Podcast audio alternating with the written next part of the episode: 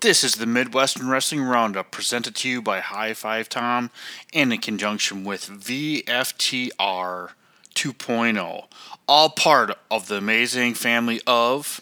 Welcome to Visionaries Global Media, your number one source for podcasting entertainment. Visionaries Global Media, envisioning excellence on a global scale. Well, what up, High Fivers? What up, High Flyers? Uh, it's your boy, per usual, High Five Tom. But um, per the usual, as you could probably read in the show notes, I'm not all alone. Uh, first and foremost, I have a guest host, uh, as heard on a very fantastic review of the movie Carlito's Way, and also Rififi on my showcase podcast. Josh, are you this evening? I'm doing well. How are you? I am fantabulous. But we are also joined uh, by a legend in uh, the Midwest wrestling scene, someone I've been wanting to have on this podcast for a long time.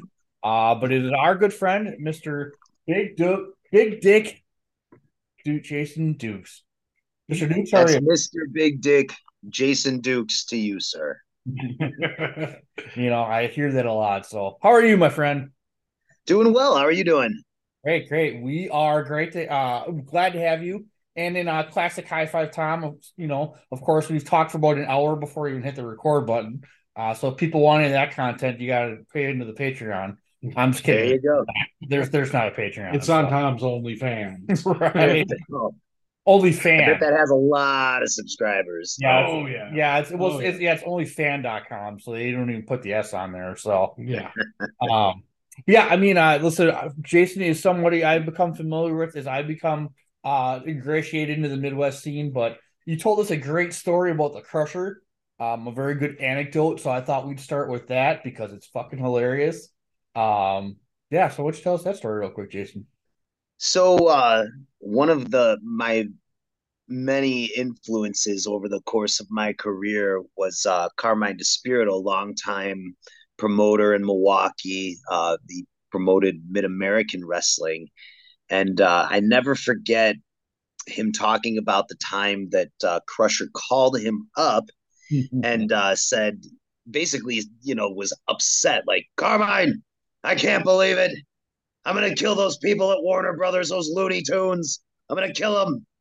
And Carmine basically like Crusher, calm down. They, you know, they had become pretty good friends. Calm, calm down, Crush. You know what's going on? Well, they that Bugs Bunny. They made a cartoon, and he was wrestling, and the wrestler's name was the Crusher.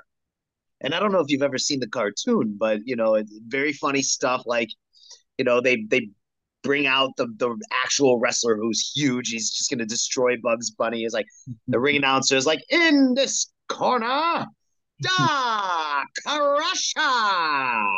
And then when it was like Bugs Bunny's turn, he's like, and in this corner, Bugs Bunny. You know, like so. He, he's pissed about it. He's like, I'll myrtleize them. They stole my gimmick. That's gimmick infringement. And Carmine thought about it for a second. He goes, you know, Crusher, that that cartoon's from like the 50s. Are you sure you didn't steal the gimmick from the, the cartoon? He's like, oh god damn it. You know, he's so I've always enjoyed that as well. Uh it, it is a great anecdote. Yeah, that that's a great story, and just kind of you know definitely illustrates. You know, you've been doing this for obviously a long time. And real quick before we dig into your history, so when Carmine was running, it was MAW. Was that kind of like after a um AWA had kind of folded, and he kind of moved that into that niche about that same time period ish? So it would have been a little after. I, I want to say Carmine started running shows shortly before I started working for him. I would say maybe two years Okay. before. I want to say he started running shows. I, want to say either 93 or 94. And if we have any super old school MAW fans that watch this, please feel free to correct me. Um, if it was a, a and you know 92 even, but I don't think so. I think 93 or 94 was the first year he he ran shows uh, in the Milwaukee area, and you know it didn't take him long to really make his mark and to separate himself um, from a lot of the other promoters in the area. A lot of the other promoters in the area didn't like him because he was willing to do the barbed wire matches and the hardcore matches. They did oh, I want to say he had like a barbed wire uh, match at Wilson Park. Maybe it was uh maybe it was a cage match first, but I, I'm not sure what it was. But like, you know, forgive me, I've been dropped on my head a lot. Yeah. Um, but but I mean, like he made waves, you know, back then. I mean, the, the guys. I mean, I came up through there with guys like Pierce and Punk and Cabana and you know Sick Nick Mondo and uh, Madman Pondo and Corporal Robinson. Um, you know, just a, a shit ton of guys worked for Carmine. Uh, Silas Young, Delirious, uh, Matt Sydal. Um, I mean, the, just the list really does. Chris Hero worked for Carmine and Ian Rotten at the time. They were kind of like there was a while there in the you know later part of the 90s and through the early 2000s where they were almost partnered. I don't want to say they were partners, but they were they were very much uh, using a lot of the same talent. Um, yeah. you know. And he would run uh, Texas Victory Hall in Cudahy, right? Um, I'm not sure if he ran there, but his main place that he ran that that was really was the uh the Knights of Columbus in West Allis. That was the main building where you know he was there for a long time. A lot of great shows there. But he also did shows at the Brat Stop. He also did shows at uh, Dairyland, the, the Greyhound Park. Um, oh, absolutely, absolutely. We we did shows there. That was fun. Um, he did shows in Chicago. He did shows uh, at Grand Slam USA by the airport when that was still around. Yep. Um, he did shows at Kelly's Bleachers number two. As a matter of fact, he had his world title tournament there, and Harley Race refereed the match. I believe it was Punk and Cabana, and Punk won the heavyweight title, and uh, Race was the the the referee for that match. Um, just a lot of great history with that promotion. Um, I got to work the very first name that I ever got to work with was Greg the Hammer Valentine on Valentine's Day at the Knights of Columbus for Carmine wow. in 1998.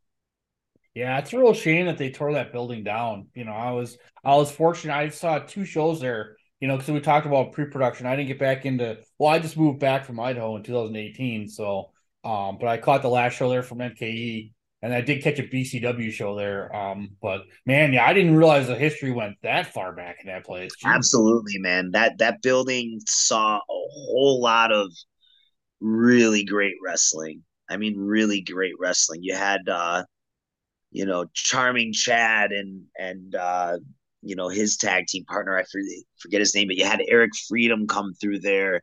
Um, and Eric Freedom's just one of those guys who was just so talented. Like, um, I don't know if you're familiar with him, but he runs shows up in Michigan. He still works for Pow, you know, for Jimmy Blaze. Um, but like, he just he was amazing in the ring. You know, psychology was always great.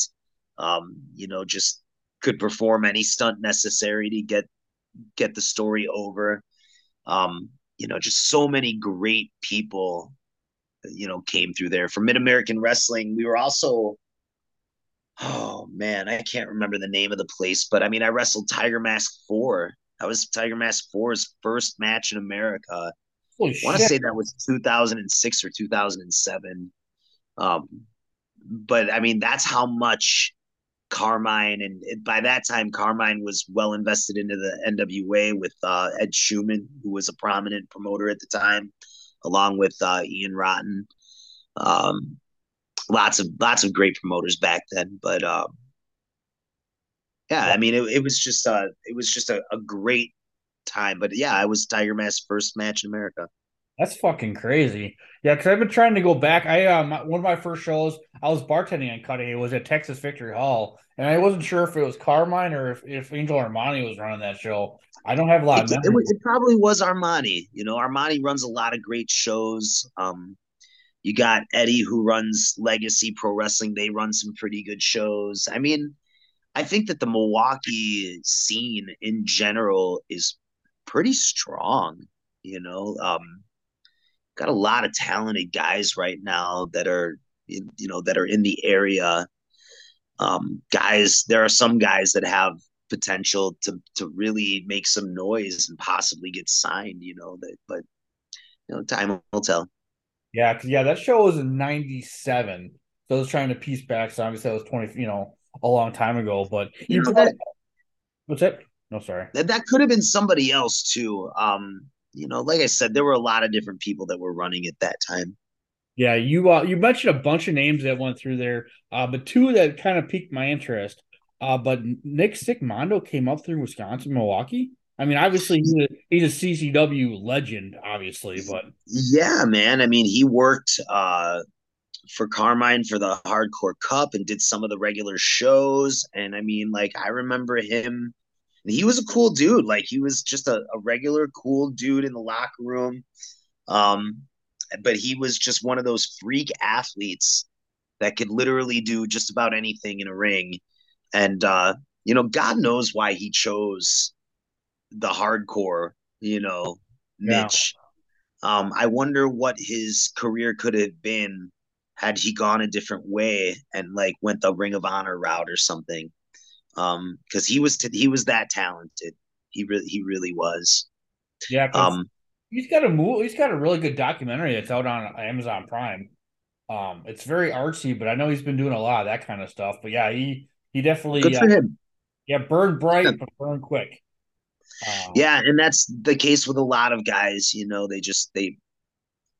You know, you remember? I don't know if you would were into the indies back then, but I don't know if you remember a guy named Tom Carter who wrestled as Reckless Youth.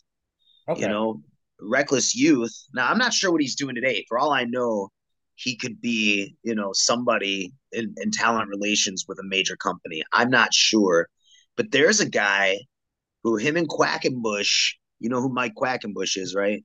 So him and Quackenbush in the mid '90s, mid to late '90s, were traveling the country, basically having the same match everywhere.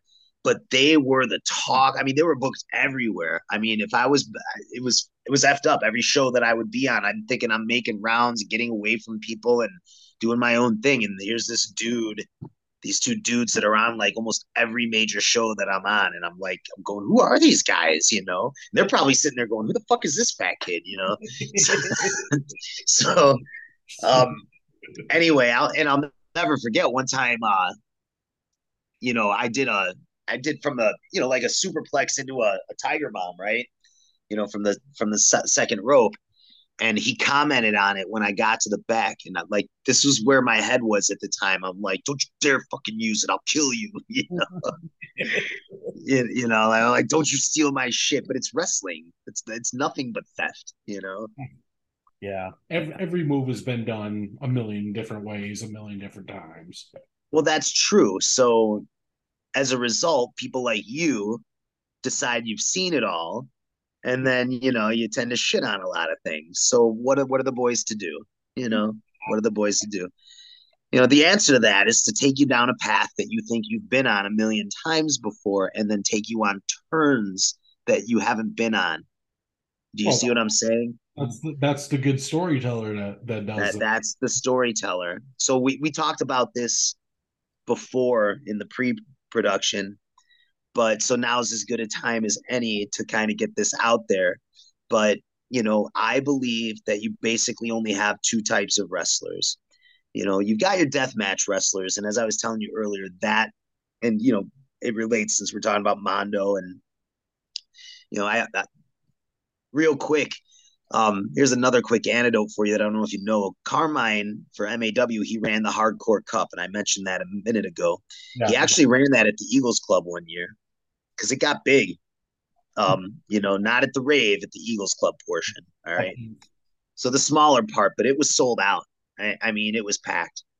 And uh, I didn't work on the show in matches, but I was kind of the guest hype man, you know, hyping up the weapons and shit, you know, and interacting with the crowd, very much like I do with Fourth Wall. Mhm. And uh Necro, you know Necro Butcher, right? Mhm. So Necro Butcher was on the show and he's gonna do the flaming leg drop. And uh, I'm the person that needs to come running to the ring after he does the, the flaming leg drop and put his his leg out, right? So they come to me, they ask me to do it, and I'm like, yeah, no worries, I, I got you. I've got the bucket, I'm all ready to go. I'm waiting for my cue. There it is. I run through the curtain, I get about three quarters down to the ring and I trip and I fall in the water's like everywhere. And um, I did not put his leg out and he's on fire and it's all my fault. And we we did get his leg put out, you know, but not with water. So um, to this day, if I talk to Dylan at all, first thing he says to me is, "Oh, the man who tried to burn me to death." now you're the bad guy. Yeah. So anyway, I digressed a little bit there. Yeah. So I believe that there's really only two kinds of workers. If you had to put the death match workers into one of them, um, you know, it would be to me uh, the the stunt workers, and that's that's I guess my point. You've got two types of wrestlers. You've got your stunt driven pro wrestlers, sports entertainers, workers, and you have your story driven workers. Your stunt driven workers are relying on the stunts and the spots to get them over, not so much on telling, you know, a clean story, if that makes sense. So, um, you know, these are the guys that I we used to refer to as the flippy kids. Mm-hmm. Um, but I think that I think that phrase is kind of um is, is kind of derogatory. I really do. I've stopped using the flippy kids. Uh, you know, I believe that they are stunt workers. They are relying on the stunts and the spots to get over. Then you've got your story driven workers. All right. And your story driven workers are not the most incredible athletes. They're not going to necessarily wow you with the moves that they do, but the moves that they do are going to look good. They're going to utilize a lot of punches and kicks and chokes and clotheslines and you know, storytelling, cheating, good versus evil, you know, that kind of thing. And those are the two groups that I feel like workers fall into. Um, now, the very best stunt workers know how to tell a great story. Your Rey Mysterios of the world, your AJ Styles of the world, just to name a couple off the top of my head. Um, even like your, you know, anyway. And then you've got your your, you know, and they can tell good stories still, right? They they know how to place the moves to make people be emotionally invested. And then with your story driven workers, your very best story driven workers tell the best stories, but they are also able to pull off any stunt that is necessary to get that story over. And I tell people all the time just, you know, look at what people do in the ring and you can tell the difference, you know. Mm-hmm. Your story driven workers, I swear to God, they do next to nothing. Next to nothing.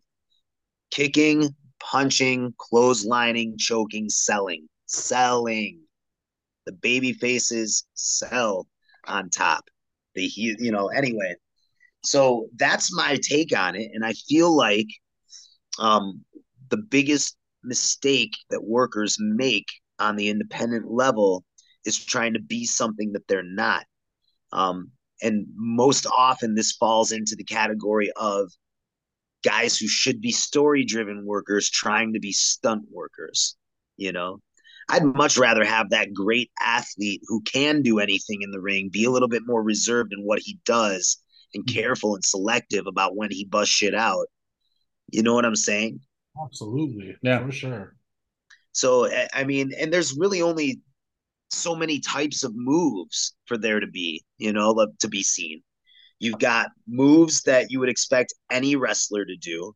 So a lockup, the clothesline, an elbow, right? A leg drop, you know, the very basics.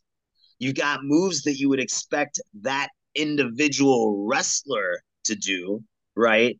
So, like, you know, a big, huge guy, you expect a big boot in the corner of some kind, or a big boot to the face of some kind. Or if they're super muscular, you're expecting them to throw the guy around with like a belly to belly or a gorilla press slam, right?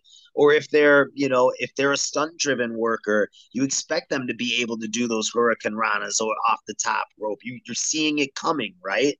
Right, right. So then you you have another class of moves that you wouldn't expect anybody, let alone the person pulling it off, to be able to pull off, right? And those are like your high, you know, your high, your just your greatest of high spots. This move is so awesome that people are chanting "Holy shit!" and they can't stop, right? Yeah. And that's all well and good, you know. That's all well and good, but the moves that get over the most aren't, and the ones that last the longest aren't those holy shit bumps. You know what I'm saying? Very few of those actually get remembered. Name five of them for me off the top of your head if you don't believe me. nah, yeah, I mean, I, I, I mean, it's for for guys like Josh and I. It's like it's it's about the moments. It's like we're we're talking yeah. about. Yeah, we've seen pretty much almost every single move, every variation of every move. But if you sell sell us that move, we're gonna get invested, and we're gonna I'm gonna chuck my visor at people, and Josh is gonna hit people in the head with his water bottle. I mean, you know, you know, stuff like well, like you talked about. I mean, well, well like well, how do but how does that happen? And this is where I think, you know, guys lose their way because we were talking about this earlier. You know, I had a, com- a full blown conversation with Bobby Heenan before, a few years before he died. Carmine brought in lots of people, including Bobby. It had been like the third show I think that I was on with Bobby Heenan, wow. and uh, I felt I heard him talking um, with a few people, and the conversation was something along the lines of how your modern worker had it easier than your old school workers from back in his day because people knew the secret. And I I raised my hand like I was in school. and he remembered me. Yeah, kid, you know, you got something to say? I was like, Bobby, with all due respect, I disagree. I think that it's the exact opposite. I think that when you came through that curtain at your time, if you acted like a bad guy, the fans treated you like a bad guy. If you acted like a good guy, the fans treated you like a good guy. And then the level of what you did in the ring and the story you told in the ring dictated how emotionally invested they got. But they were emotionally invested from the time that you walked out because they still believed. Because yeah. the job then, follow me here, the the job then Nope. You're frozen. No, he's on mute. Well, muted.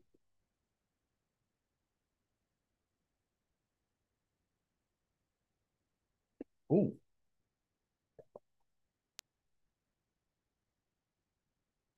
All right. Can you hear me? All right, you there? Yep. Hey there. All right, sorry about that. No worries. All right. So, Bobby Heenan was uh, the ghost of Bobby Heenan was pissed off that you asked him a question. So he's like, "Yeah, no, he wasn't. Mad. Bobby, no, Bobby was not mad that I that I said something. I want to get that straight right now. Bobby was a was a wonderful person to be around. A lot of fun. He never, at least to me, he never treated me like I was any less.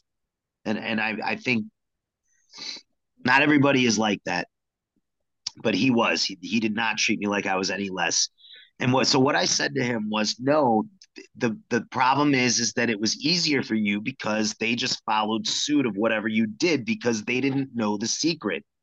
The job of the pro wrestler back in those days was protect the secret. Do not let anybody know that what is happening in the ring is predetermined or fake or fixed or whatever the word you want to use for it is, right? That was the goal. Don't let anybody know. Make sure that you protect it at all costs.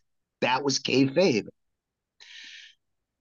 Transition between somewhere between 1998, or I'm sorry, 1988 and 1993 or 94, somewhere right in there.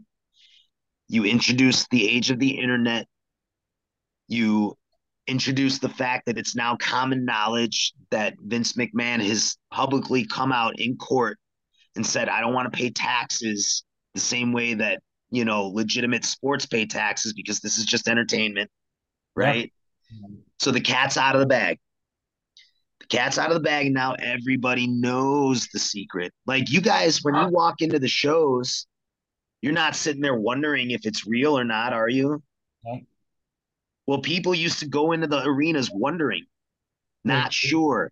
They heard rumors, but they couldn't prove it because shit looked good. Yeah. What are you telling me here? Shut Yeah. the hell up.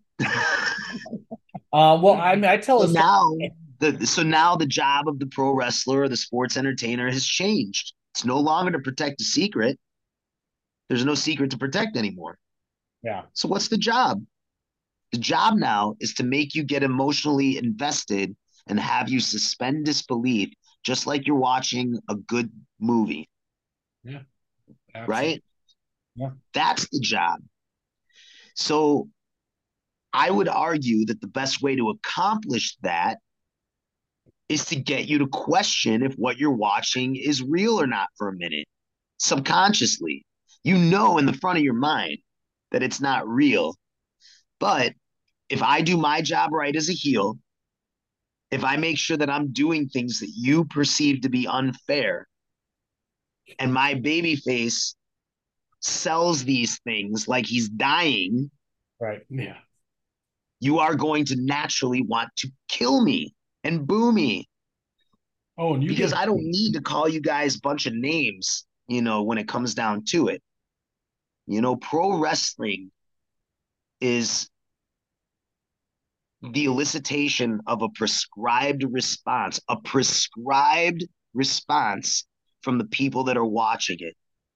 Do you understand what I mean by a prescribed response? Yeah. that means that I know it, it means that I know how you're going to react before I do the move. Right? And what happens too often now, in my opinion, I see it every show, at least a couple times, probably more, is people sitting on their hands because you know nobody understands how to sell. Nobody understands how to tell a story. Nobody in the crowd is emotionally invested in in the match. And what do you get? You get these once in a while what we call pops. You know you get these ups where people come out of their seats for a second maybe more but but just a very brief moment and where are they again they're sitting back in their chair now if they're emotionally invested and they have suspended disbelief, now all of a sudden they're still standing. They're still, if they're sitting, they're sitting on the edge of their chair, not flat up against it, you know, with their hands full. This is, I swear to God, this is the, you know, this is the position wrestling fans all the damn time. Arms crossed, leaning back. Arms crossed, like they, they could care less if they're there or not. And I hate that. When I'm out there, that is the last thing I want to see. The last thing I want to see. And I'm amazed that more of the boys don't think that way. Does this make sense?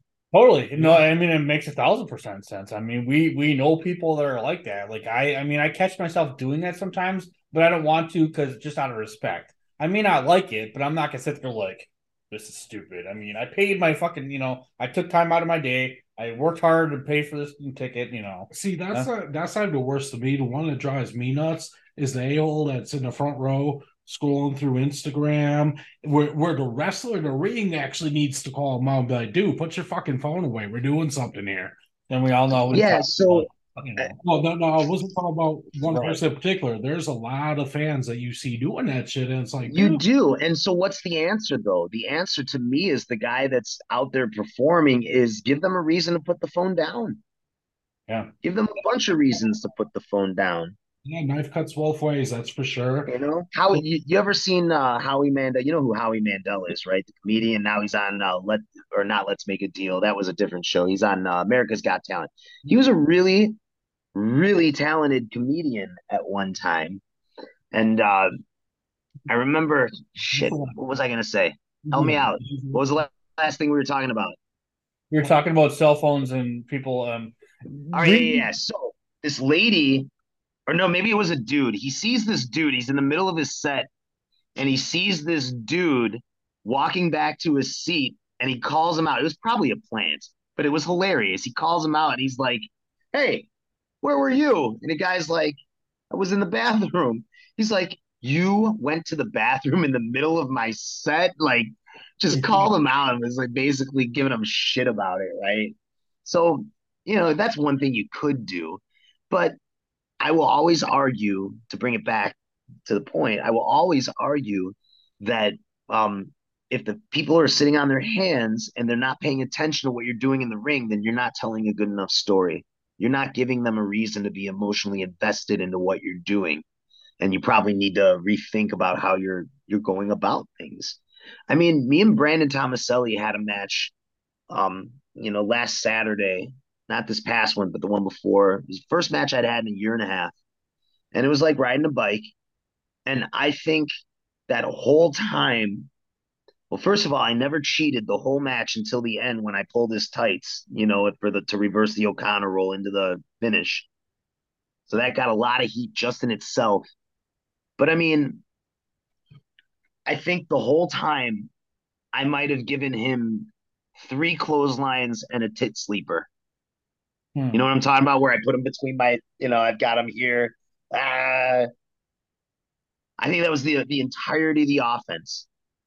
You know, but the very one you know we we probably wasted a good three four minutes because the crowd was so hot when I, I came out, just giving me shit like that. Like they just for whatever reason, for whatever reason, they're just giving me shit. Where, where we milk that for a good three, four minutes. We lock up. I shove him off, and he maybe moves a couple inches, right? And I'm, ah, yeah. you know, I lock up with him, and he pushes me off, and Jack, I took it all the way back. No, no looked it, stumbled all the way back to the ropes behind me, and took it through the ropes and out of the ring. Got another minute and a half, two minutes out of that, just from the because the people they don't see shit like that anymore. They don't see bumps like that. You know, you, you got to go back to like Bobby Heenan and Bob Orton for, for guys that really gave you creative shit like that that would make the baby face look like a million dollars. I mean, the whole place came up out of their seats and they're like, holy shit, you know? Mm-hmm. Like for a half a second, they bought it. Just for a half a second. They're like, oh yeah, it's wrestling, you yeah. know? But we didn't have to do a whole lot of things moves wise because the story that we told, you know, was a of a returning wrestler trying to gain respect and trying to, to wrestle his way to it, getting outworked and outdone, you know, and out wrestled. And finally, at the end, although he had his moments, you know, he has to cheat to win. He didn't cheat the entire time, but finally at the end, had to do it. And it got so much heat so much heat. Fan after fan come up to me after that show. Man, it was so good to have you here, and blah blah blah. And I, that's who you listen to. You listen to the fans. You don't listen. You know, as a wrestler, one of the worst mistakes you can make is to wrestle for the, you know, and to to, to perform for the for your peers that are in the back watching. Mm-hmm. That's not who you're there being paid to entertain. You're I'm there being paid to entertain you guys. Yeah. And that was at POW, right? You said? Yeah, it was. It was. It was the first time that I've worked for POW since um want to say somewhere around 2000-ish, maybe 2001 when uh, it was still CCW Classic Championship Wrestling. Uh, interesting note, Jimmy Blaze had uh, what do you call it? That public access television. He had it in this uh, I, I want to say it was Libertyville or wherever in Illinois he had it where his shows were at the time, right? Yeah. He brings me in and I come on there and I'm I'm slapping my tits and you know shoving people's face in it, you know, in my cleavage and shit for a sleeper hold. And uh that that match aired on the public access channel and he fucking his promotion got banned from that public access channel because oh, of really? it. I swear to God, I could not make this up. That's if you ever get Jimmy on, ask him about it. So, and I had no clue. I had no clue. I'm thinking you got to be kidding me. You know. Yeah, because I've been actually because I'm heading down to my first POW show. Um, actually June fourth, and uh, I've been emailing um just because I'm having one of uh um this guy Germ is going to be doing the announcing for that show. So I'm having okay. kind of like in your position. And I've been talking. So yeah, I'll mention to that next time I email Jimmy. I'm like, "Wow, yeah, my buddy uh, Mr. Duke's got you banned off of uh, public access TV." That's a great. Yeah. You know, Jimmy is uh, one of the guys who originally trained me. Nice. I Wow. trained in uh I broke in in 1995. I was fresh out of high school. I mean, it was the summer out of high school. I'm 18 years old. I'm going to be 19 that October. And uh we me and my friends, we went to a WWF TV taping, a Superstars taping at uh, Valparaiso University. And uh I saw Sonny Rogers and Harvey Wippleman walking in the, you know, you know, just in the hallway of the arena. Yeah. And the way that I thought back then, I'm sizing Sonny up. I'm like, I could kick his ass. That's what I'm thinking of myself. And uh, so I, I walked over to him and I started up a conversation and told him, you know, look, man, like I my dream is to be able to get in the ring. I've never thought that I was big enough. I probably insulted the shit out of him now that I'm thinking about it. Yeah, I never thought I was big enough to be a wrestler until I met you. like he had to be like, "Fuck you, kid! I'm gonna rape you for as much money as I can get." Um. So anyway, he we started up a conversation. Turned out that uh, you know I was living in Illinois, and uh, he lived two towns over from me. I lived in uh, Bartlett. He lived in Roselle. He had a school at the corner of Lawrence and Broadway, um, down you know in the city, Mhm. and uh, you know which was roughly about an hour or more ride for me, depending if you had to drive through rush hour. It could be up to an hour and a half drive. But anyway, uh, we decided we were going to meet up at the school and check it out on, uh, I think it was a Monday or a Tuesday night. My friend Matt went with me along with his girlfriend, uh, Heather. And as soon as I could reach out and touch the ring, that was it. I knew I was going to do it. And I'd already been accepted to college that was the other thing. I had been accepted to college. Um, and I went into my dad's office and I told him, look, I found this wrestling school and I'm going to follow my dream. And this had to be super hard for my dad because, I mean, they'd been con- trying to convince me to get away from wrestling since I was a little kid. Like, I was a huge fan.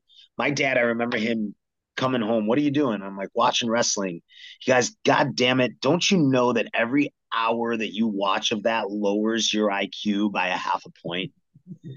and I I was a smart kid. I was. I was like borderline genius. And I did the quick math and I'm like, I'd be drooling on myself by now. And I just went back to watching.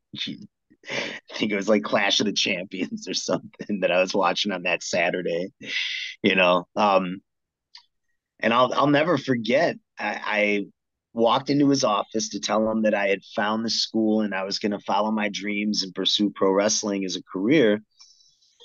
and he looked at me and he says, "Well, you might as well go to clown college, and I'm not paying for any of that." And he didn't talk to me for like two years. Like if he if he happened to answer the phone, is he, it would be like I'd be like, "Hey, Dad, what's up?" He'd be like, "Let me get your mother." that is that would be his response, you know. It was hard. That was really hard for me because I wanted, I needed support. To be honest with you, sometimes I wonder if I could have accomplished more um, had I had the support of like my family and stuff right from the word get go. You know, a lot of kids they walked into those wrestling schools, um, and like they had mommy and daddy to pay for everything. My mom and dad weren't paying for shit because they didn't really have shit to begin with, you know. But you know, I think the wrestling school then was like fifteen hundred dollars, two grand, whatever it was. And it probably would have really helped me if had they uh, you know, paid for it, but they didn't. I had to do that all myself, and that's a whole nother took like a year or two for me to pay it all off because I was a loser. Well, I mean, in the beginning, then was that kind of like were you kind of wrestling with a chip on your shoulder? You're like, I'll show you, Dad, or was it just like I'm just gonna do this regardless? Yeah, it was kind of like I'm just gonna do this regardless. Um, the chip on my shoulder was for anybody who thought that I couldn't, and it became very apparent at you know like I at the school like right away I could tell I was taking to everything. You know, like me and my backstory here, me and my friends, we were the kind of wrestling nerds where we had our own wrestling federation, right? Mm-hmm. But we were such fucking fans and nerds that we didn't bother to come up with our own characters and shit. No, we would have a draft and we would pick the guys from WWF, NWA, Mid Atlantic, wherever. We would pick the guys and we would wrestle as them. So there is footage out there. We would record it and everything and have pay per views, all of it. There is footage of Jason Dukes pretending to be the British Bulldog and Kerry mm-hmm. Von Erich and Brad Armstrong. Uh, we need to find these tapes. no, you do not. You do not. I, I have sworn to the person who owns these that if they ever make it to the internet and I am old enough to still go and kill this person, that this person will still be dead. Game because that Game over. Although I will say that the last shoot interview I did, um, that I did in haste, um, as a grumpy, fat, bitter, from the wrong perspective, Jason Dukes. Nothing I said in that shoot interview that's out there um, was untrue. It was just coming from a very warped and fucked up perspective, you know. So anybody that has seen that and took any offense from any things that I said. I'm sorry. There were definitely things that uh, were said in it that probably should have been left unsaid. Um, but you guys get a much jollier fat man. You you get Santa Claus over here. Well, well, we do enjoy it, and like Josh said, listen, I mean, you always make you know, like especially like fourth wall when you're on the mic and everything. It's, it's always a very enjoyable experience, and and I'm not just blowing smoke up your ass. I mean, that is very true. We've talked about it, so and the whole signing. You know what's funny is dysfunction. Kurt, he says that I'm the worst ring announcer ever. He hates he hates my ring announcing. Nuts. He's nuts. It's golden. I love that. Like you kind of gave it like an 80s feel where after the match you're getting a couple of comments from the competitor and then you're tossing out the cards that you had autographed by all the performers to the kids like mm-hmm. that's the type of shit that that's that that's cool you know that that keeps that fan invested because it's like, oh, this is different. It's not just somebody come out there saying, and next out to the ring, and then you disappear. Like it, you... yeah. So I always said to myself that if I was ever going to do any kind of MC work or, or ring announcing for wrestling, that I was going to treat it more like um, I'm an MC than anything else. Like I'm the host, you know? Yeah. And I think that the fan interaction like I'm out there getting almost as much FaceTime or more FaceTime than anybody else. Yeah. Yet my job is not to steal the show, um, just to to add to it a little bit and and to to expand upon what's already there, right? Mm-hmm. So what I thought to myself is the one aspect of this that has never really been explored is fan interaction from your ring announcer right? So going up to the fans, hey, what did you think about that last match? Awesome. You know, hey, I heard you. Say, I heard you say that uh, the referee is this counts the slow. What did you call him? Half count Joe. you know, and now we've got a whole new nickname for a referee, right? Mm-hmm. So I just guess that my approach to that is just have fun. Um, don't take myself too seriously, but also at the same time trying to to give the wrestlers and the wrestling itself the seriousness that it does deserve at times. You know, there are there are different kinds of matches. There are matches that are just for fun, and then there are matches that are to tell a serious story. So I think it's important for me in that position to know, you know, what's what and to be, you know, to make sure that I'm, you know, staying appropriate, you know, with my interaction based on what's happening around me. And as far as the uh you know, the post match interviews with the guys. This has been the most fucking fun experiment ever. Nobody can do it. Nobody can do it anymore. It's a lost fucking art form. That's what I have found out for me, I absolutely love that because it gave me nostalgic vibes of like, you remember when a wrestler's promo was like a 30 second clip before or after a match, not this whole, we gotta have the first 20 minutes of the show be one person on a fucking microphone. Mm-hmm. No, it was a yeah. second thing. And like, you kind of ha- like, like brought back that Mean Gene Okerlund vibe, you know, like, you like, know who I'm emulating with those? I'm I'm emulating Larry Nelson from AWA. You know, he was always great. Like and he didn't do too much, in my opinion. Like, he, like Colonel De Beers, you know, Colonel De Beers, I can't believe what I just saw. And then he'd let him talk. Yeah, that's all. That was enough. You, you know, like he he didn't pretend to not have a reaction to what he saw. Sure. And I think that's what I'm trying to convey in those situations. Like, hey, I'm an observer, just like everybody else. The only difference, like, I'm I'm putting myself in a place where it's like the only difference between me and the fan is I have a microphone in my hand right after the match. So th- to me, it's almost like lending the fan a voice, right? And that's the approach I'm taking that I think is a little bit different than most guys that are doing it today. And it seems to be working for me. But like I said, dysfunction hates it. Yeah, I, that that's He hates my jokes. That's what it is. Well. Yeah. I mean, you're a corny dad. I mean, what the fuck? I am a corny dad. But I thought, look, I think so. Like, I try to find some truth in what I say. So when I say tonight, you're going to see, you know, I've, I've realized there are two kinds of wrestlers. There are the kinds that, you know, steal their moves from, you know, Friday and Tuesday night wrestling. And then there are the kinds that steal their moves from late night Saturday cartoons, you know. and tonight you're to see both because it's fucking true. It's true. Half the shit you see out there these days is is literally stuff you see off of Dragon Ball Z and stuff. It's crazy. Yeah. Well, and let's say the last Sports Wall Street even interviewed Jim. I mean, Jim's a national treasure, so anytime Jim can get some exposure, I was I was very happy about that. So I love putting a mic in front of people in general, but especially people like fans who have no clue what to do with it. And then you just get the coolest reactions out of people, right? They're just it's that's what I like about it. And this is what I was starting to say. You know, the wrestlers themselves, I don't think they like those post-match interviews. I don't think they like them. now, when I was coming up, I would have given anything for an extra 30 seconds or so to, to convey my thoughts to the people. You know, that's that's prime time to help you get over even more, you know? Wow. And I have been utterly shocked at how many people I say, "Oh my god, like this just happened. What's your reaction?" And they're like, uh, duh, duh, duh, duh, duh." they they don't know what to say. They can't come. They cannot improv off the top of their head. Process, no. What'd you say? it's a coherent thought is not part of their process. That's for sure.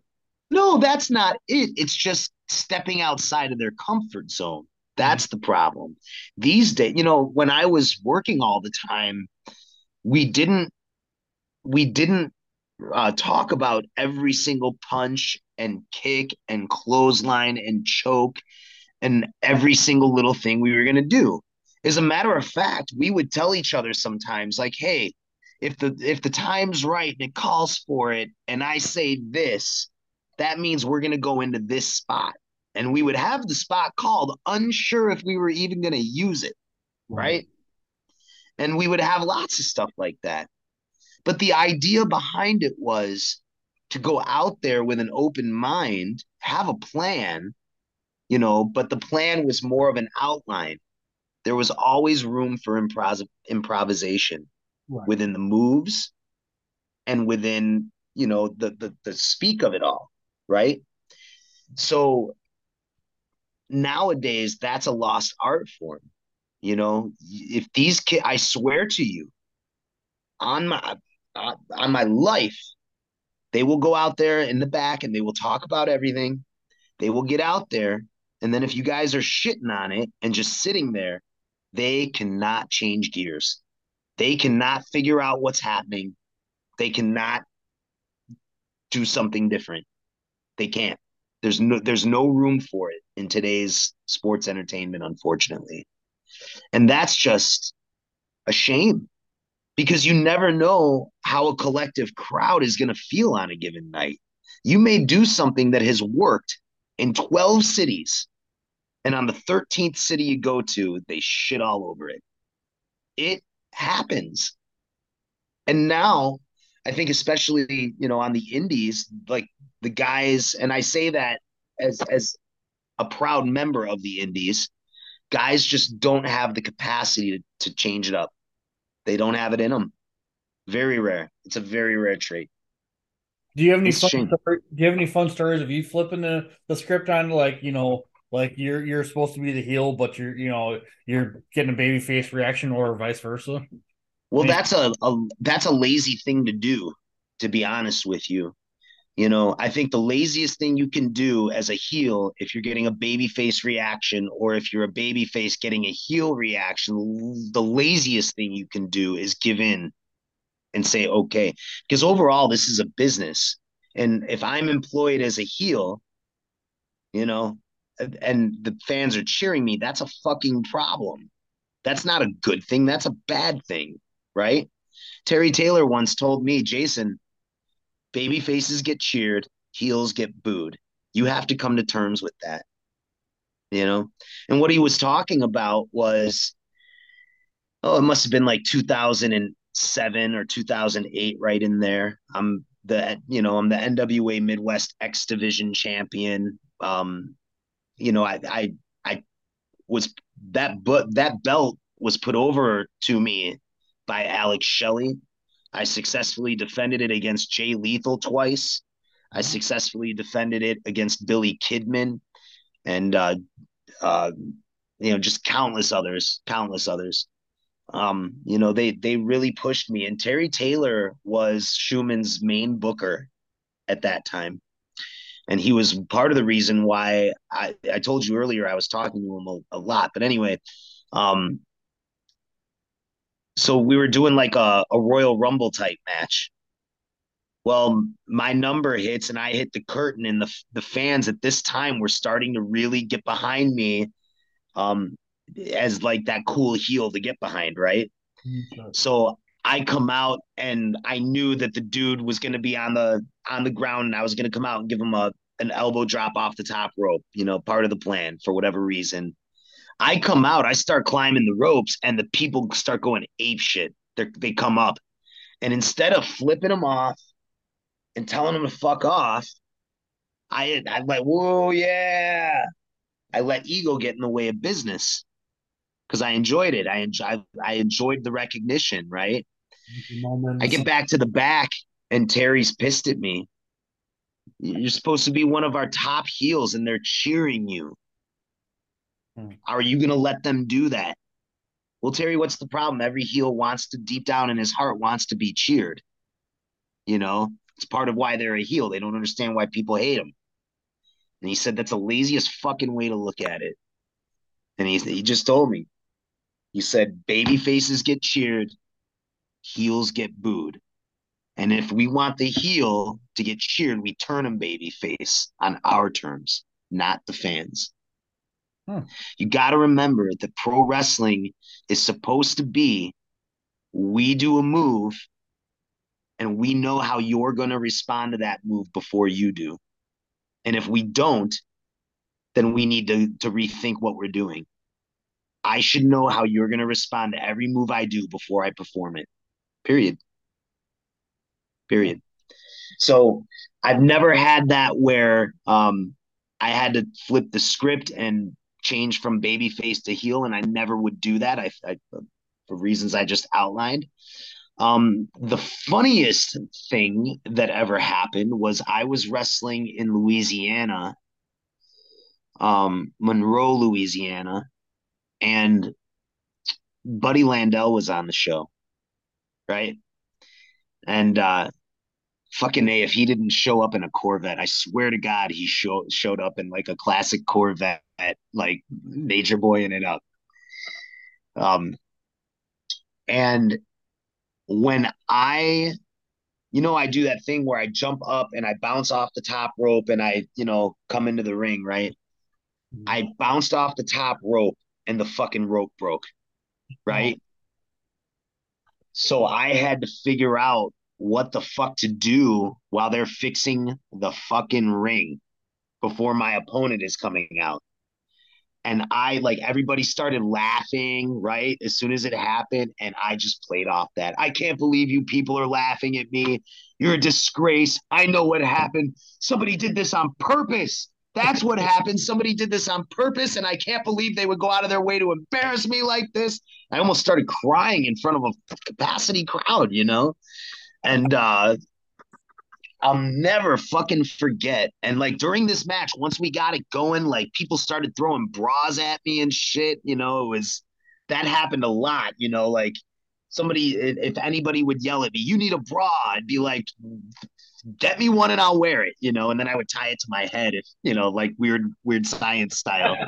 you know, like where it is like wrestling headgear. That was always funny to me. But anyway, I'll never forget too. And so that was one time where something went wrong. I had to improv and make it work for a few minutes, and it was fine. And Buddy was super impressed. I get back to the back, and he was like, "Damn, kid, you can sure run your mouth."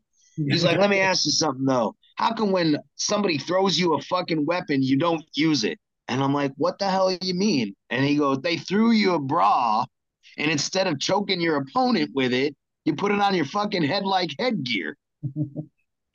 you and it was like a fucking light bulb went off in my head. I'm still fairly young at the time, but I like he was right. You know, how much heat would that have got if I wore it on my head for a second and then took it off when the referee wasn't looking and, you know, choking the guy with it, you yeah. know, and then put it back on, you know, when the ref turns back around.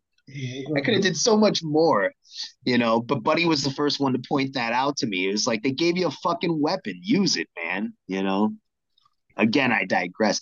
And then there was uh this this doesn't really count as like having to you know alter what you were doing. I've gone out there and called entire matches in the ring before plenty of times. That's how I was trained.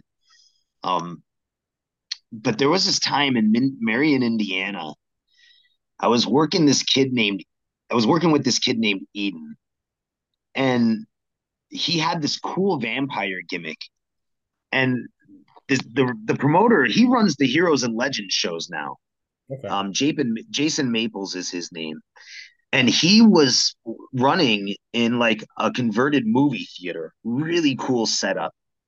And this kid would like walk on the back of the movie theater seats all the way to the ring. You know, very cool fucking entrance. They would turn the lights off, put the spotlight on him. Very cool shit. Yeah. Green as grass like very fucking new. Like maybe had been I'd been working like five years by that time, and he'd been working like maybe a year and a half. You know, which is like nothing. That's that's no time at all. Especially when you're only working in your own backyard and not getting out and doing anything. Like anybody who's anybody asks you how long you've been working, and you tell them, let's just say you tell them a year, they'll ask you a year, a hundred matches in that year. Oh, oh no, because hundred matches is your first standard as a professional match for a year. Um, anywho, I digress again.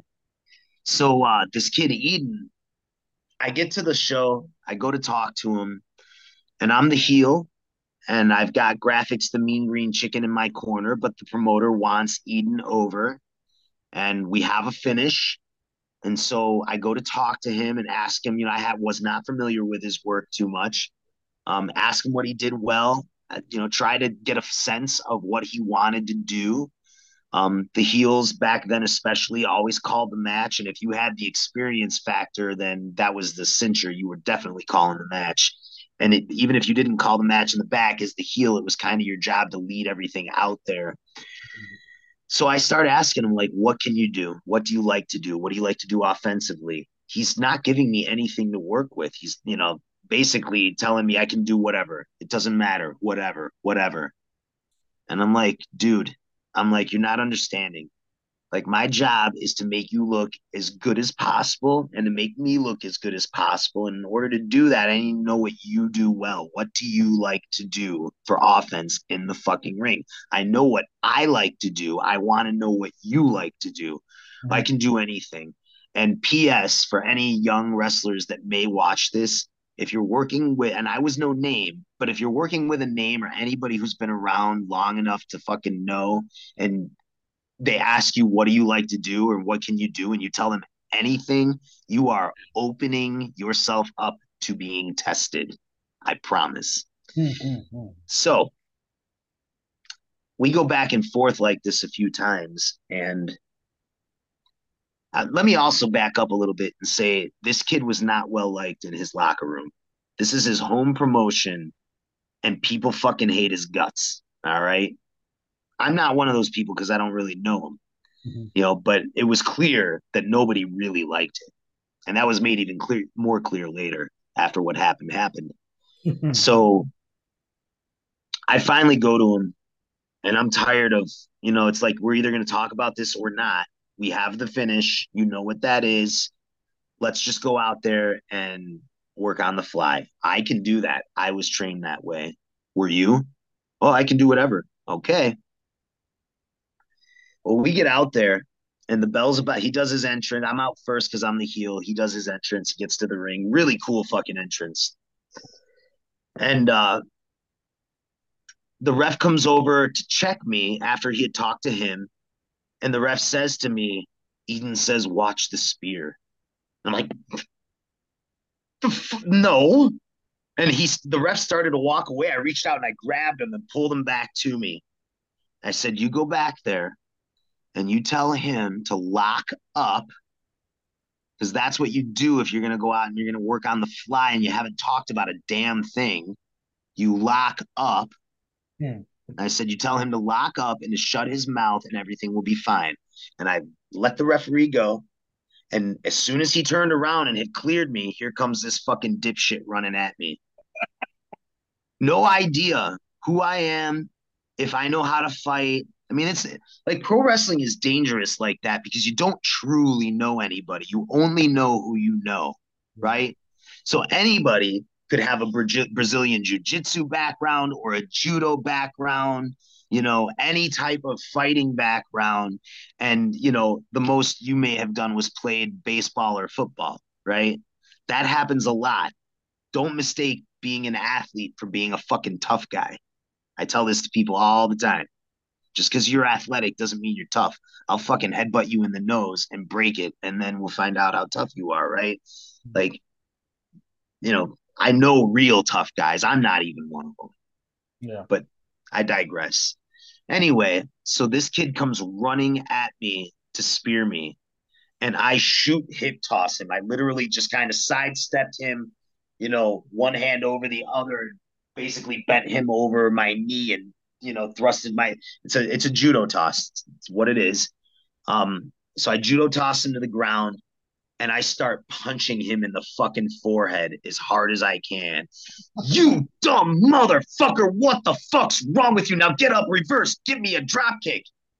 I'm pissed at him and I'm calling a spot for him because I'm the heel and the beginning of the match he needs to shine. Had he locked up with me, he would have began to realize, all right, we're gonna do some chain and he's gonna out wrestle me and like I would have made him look really good but instead he decided to get cute.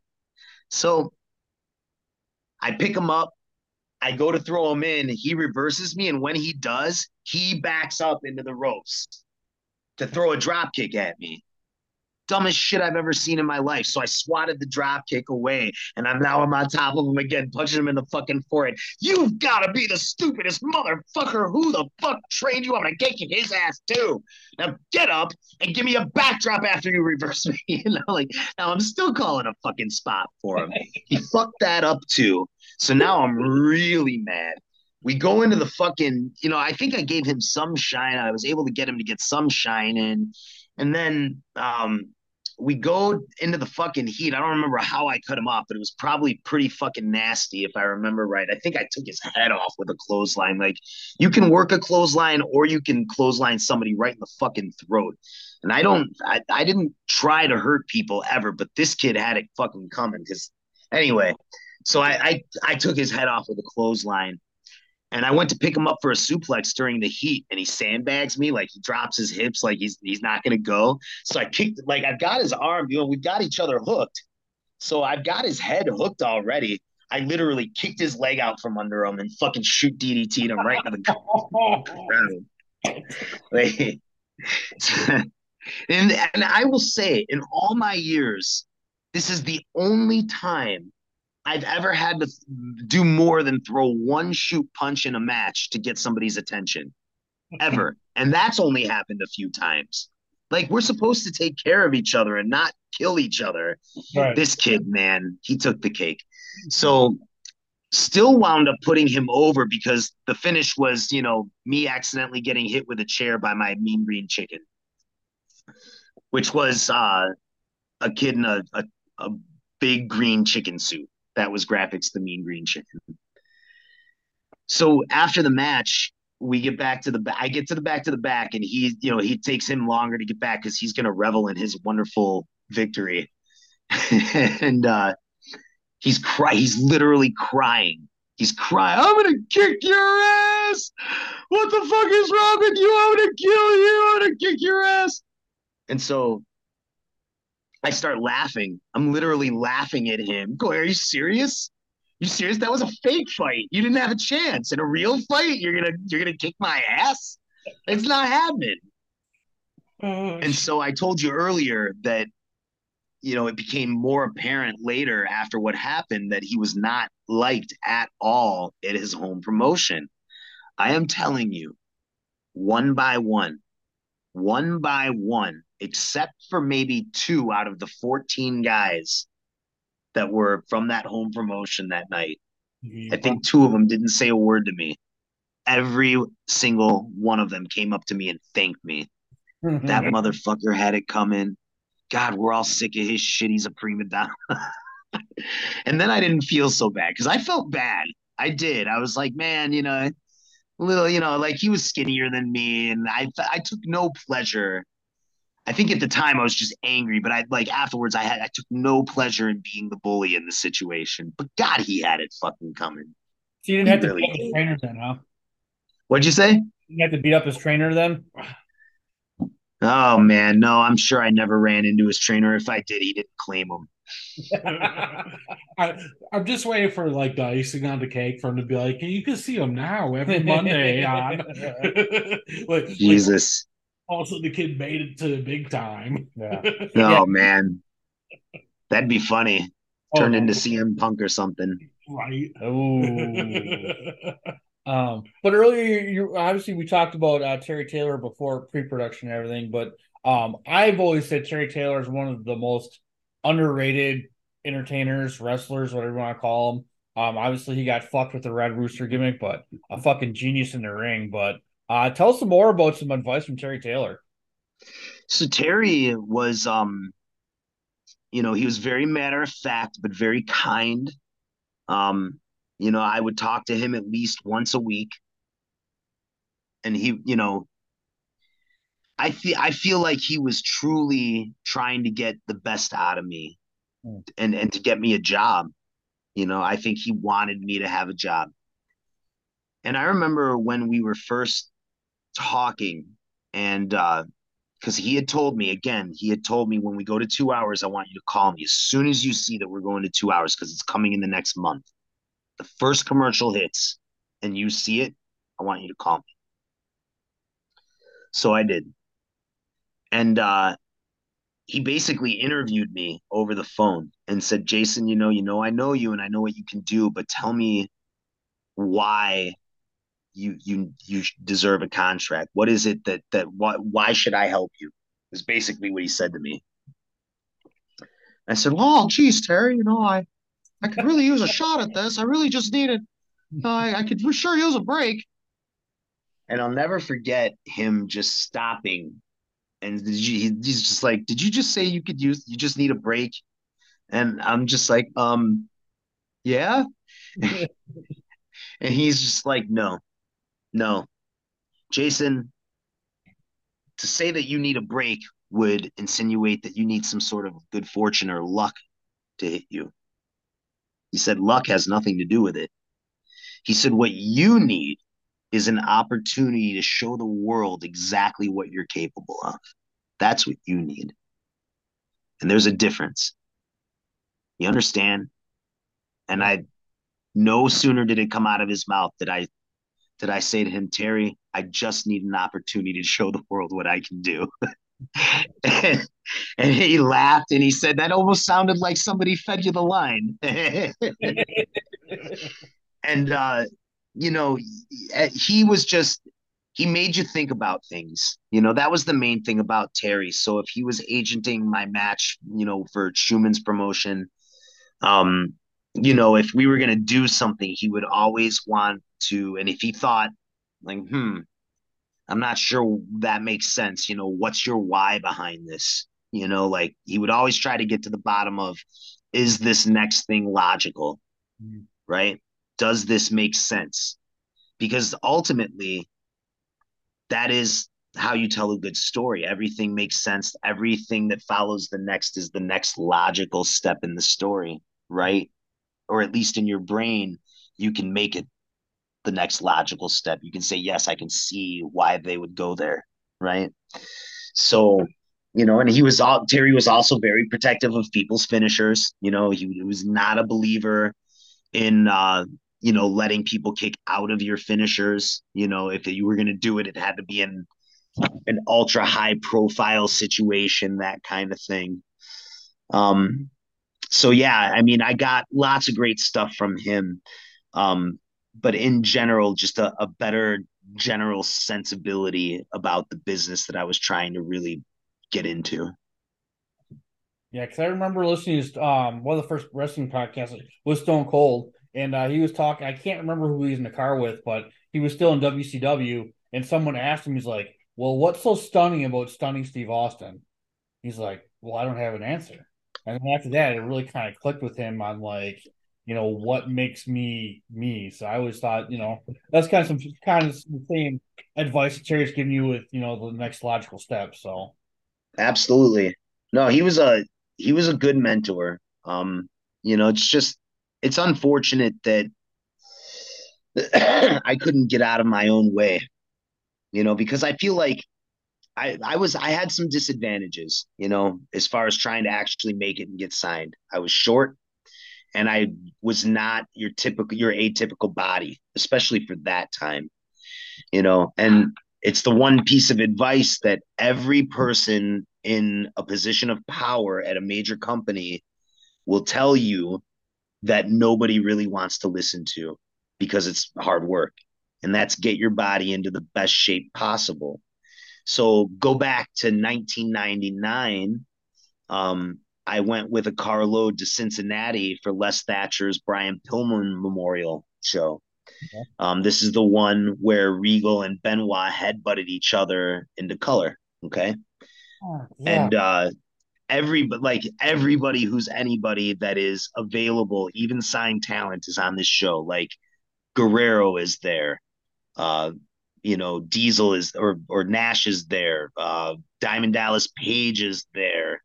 Um, you know, like I said, Regal, Benoit, um, Missy Hyatt was there um, just name after name after name after name, and then a bunch of schmucks, you know, and then uh, guys from Les's school, from the HWA school from back then.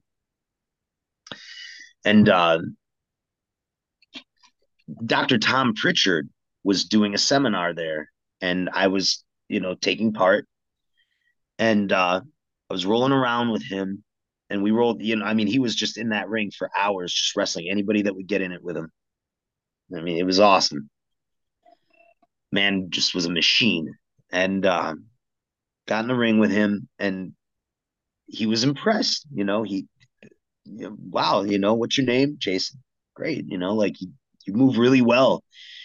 And, uh, you know, but you need to get your body into as good a shape as possible. And I was one of those guys who, you know, I'm molded. Here I am. I'm like molded after guys like Dusty Rhodes and Playboy Buddy Rose, like the fat guy wrestlers. And the advice I'm being given is get your body in as good a shape as possible, right? It seemed counterintuitive to me because of the character I was playing. Mm-hmm. So my response to him was probably stupid as fuck. And I said to him, Yeah, but like I'm a fat guy. My gimmick is is that I'm a fat guy who can really fucking work. And he goes, Well, you really can work, but we already have a couple of those fat guys who can really work. And they're way more famous than you. Mm-hmm. And there's only so many of those spots to go around. So, in order to give yourself the best chance to get signed, you need to be in the best shape you can possibly get your body. And the reality. I remember him. This is like 99, so I'm young. You know, I'm barely, you know, four years into things. Yeah. And it's like he he might as well have just dropped a safe on my head from a tall building, right? Because I'm like, holy shit. And so I did. You know, there was a, a, a good year in 2006 when I was in really good shape 208 pounds in good wrestling shape, fairly cut. Went from being everybody's favorite fat ass to being, you know, to getting, you know, you know, hearing girls in the crowd say, "Wow, he's really hot," and you know, getting people the the Curt because at the time I'm wearing the black singlet and shit. I'm getting Curt Hennig, you know, comparisons, you know, as far as the way I looked. Yeah. He was now Curt was in way better shape than I would have ever been, but I was like, finally, you know, things are going right, and I'm working for Danny Daniels AAW at the time, and I'm doing stuff for Ian and for Ed and for Carmine and getting down south and down southeast and really making some rounds and feeling like I'm I'm getting somewhere now that I'm in shape. And then Jim Lynam, who owned AAW with Danny Daniels at the time, comes to me, and he wasn't the only one. And he said, Dukes, I love you. You know, you're like, like everybody respects you. You're one of the better performers, you know, out there. He said, but you were much more entertaining when you were fatter. And he he t- he was like, "Did you ever see uh, Varsity Blues?" He was like that fat guy that's in, you know, was in Varsity Blues. Where do you see him now? He's not in anything, you know, because he lost all the weight. And I'm like, oh man, like he's like, you should put 30 pounds of fat back on. You were much more entertaining. Mm-hmm. So, and I did. I was like, you don't care about me at all. I'll do it. Like kick straight to the nuts there. I was like, oh. It'll fuck with your brain. Yeah. You know, it's like, well, what am I supposed to do? Right? Damned if I do, damned if I don't. Mm-hmm. And ultimately, you know, I think I just, I finally just embraced the the Buddy Rose style gimmick and just said, "Fuck it, this is what I'm going with." And I'll be, you know, I always did my time on the treadmill and put my time in in the weight room, so you know uh, that was never an issue. You know, like cardio and all that was never an issue for me in the ring. You know, I remember I was working with Silas Young one time, and it had been a while since we had worked together. And We came back to the back afterwards. He's like, "I forgot that you don't get blown up." He's like, I always expect the fat guys to get blown up, but you never get blown up. and but uh anywho, so so uh ah shit, where was I? Danny or Danny and Jim told you that you're Oh yeah, yeah. So like I gained the weight back and I just embraced the, the Buddy Rose gimmick and went on to be a sexy slim goody for insane clown posse's jcw promotion. Worked on and off for them for a few years. Um and that was that was something else. That was something else. So anyone that listens to this podcast knows that um you know AAW besides ICW Milwaukee is one of my personal favorites. Um, you know, I think my good friend Trent that comes on here a lot talk about AAW. But how long were you with Danny Daniels and Jim Lynam at AAW? I was there for a good year, maybe close to two. Um, I was there when uh, you know everybody was coming through. Jerry Lynn, Silas, uh, Tyler Black, uh, you know, Truth Martini. Um, you know, you had all kinds of guys. It's just it, it was no different than it is now, except for the you know the indie darlings of then were all coming through then, just like all the indie darlings of now were coming through now. Um, Danny Daniels had a plan. Um, he bought that promotion from the previous owner, a guy named John Burke, and I think Tony Scarpone also had a hand in that. Not sure, but he he ran Pro Wrestling Blitz for a long time as well. Scarpone did. Um, that's a promoter name, by the way. Tony Scarpone. Huh? That's a that's a very promoter name, Tony Scarpone. I'm like, yeah, he's a Chicago dude. Like, he wrestled wow. for a long time too. So what happened was is when Danny bought the promotion, there were all kinds of you know there were guys that worked there that he immediately let go. I did not work there. He came and talked to me at a show and was like, "Hey, I just bought this, trying to do something different. Will you come work for me?" Yeah, dude, would love to. And uh, you know, so I was there from the beginning. I was on AAW's very first show with Danny Daniels as the owner with Jim Jim Lynam. Um, and I was there for a good while. Probably the best feud that I had there was with Silas. Um, we had a few matches there, and the, that culminated in a hardcore match. Um, and it was funny because Danny he would do things like, "Hey, you get you know if uh if you're working together and you get the match, you get voted match of the night by myself and the other creative people, um, you know, we'll give you an extra 50 bucks as an incentive, right? Well, me and Silas go out and we have our first match together and we tore the house down. I mean, so we we got the 50 bucks. We were not even close to the main event, but it was a main event match. And uh the next time out, he has us together again to further the story and he said he actually says to us so i know you guys could go out there and have match of the night if you wanted to but i don't want you to do that i only need you to go six minutes and here's what i want for the finish and all that and so i didn't skip a beat i looked him right in the eyes and i said you know if you're telling us that you know we could go out there and have the match in the night and you're asking us not to i say you i say you kind of owe us the money Yeah. He's like, what the hell are you talking? Like, he got worked up. I was just fucking with him. I mean, if he was gonna give it to me, if he was gonna give it to us, fine. But you know, but I was just kind of fucking with him. But I had a point. Yeah. And uh he's like, get the fuck out of it. That see, that's the kind of shit that always got me in trouble. Like little things like that. And uh so anyway, me and Caleb had our blow off match. And coming out of that match, I would say that we were equal. You know, he had as much babyface fire as I had heel heat, and we were on an equal level in the eyes of the fans.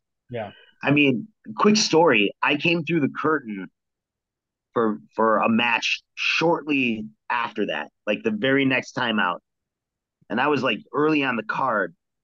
They had somebody and I it, it, was Danny authorized this. They had put my face, you know, Meatwad from Aqua Teen Hunger Force. Mm. They had a bunch of like little three inch diameter meat wads on a stick with my face on them. Sold them for like two or three bucks a pop, and I tell I shit you not, that all 200 people in attendance had one. I'm not fucking kidding. Like they're all holding these up at me. I'm like, what the fuck? You know, I went into the back. Hey, where did those fucking meat wads on a stick with my face come from? And I think Danny was like, oh, I like we made them. Isn't that great? We sold them for two bucks a pop. I'm like, where's my cut? Like, um, and those kinds of things got me in trouble. Image and likeness. Yeah. yeah. So finally that ended because um and I, you know, I wish that I wouldn't, you know, Danny, his version of it is Dukes, I loved you. Um, I I was not, I just didn't know what to do with you at the time. If you'd have just been patient, um, we would have figured it out. And I, I do believe him. Again, at that time, I'm hungry. I'm I'm not very patient as a person in general, let alone with the wrestling business. I wanted everything to just happen. And uh, so coming out of that feud with Caleb, we had equal status, but Danny pushed him into that secondary title belt, and I was left floundering. I, you know, next thing I know, and keep in mind, I've got that that NWA belt, you know, that I've got at the time as well, you know, um, which was a respected thing, and Chuman was my, you know, a father figure to me and I didn't want to betray him in any way by doing anything disrespectful while I while that belt was associated with me because at that time it was important. You know, now guys are everybody's more lax about everything now, but at that time it was a big deal. Yeah, so oh, sorry. Yeah, no worries. So uh I was supposed to be on a show and you know for Danny, the last show I was supposed to do for him um I found out from somebody who called me who said, "Hey, Danny's just jobbing you out now, and um, you know you're going to be working with Priest, and he's just having you do the job, and that he's never going to use you again."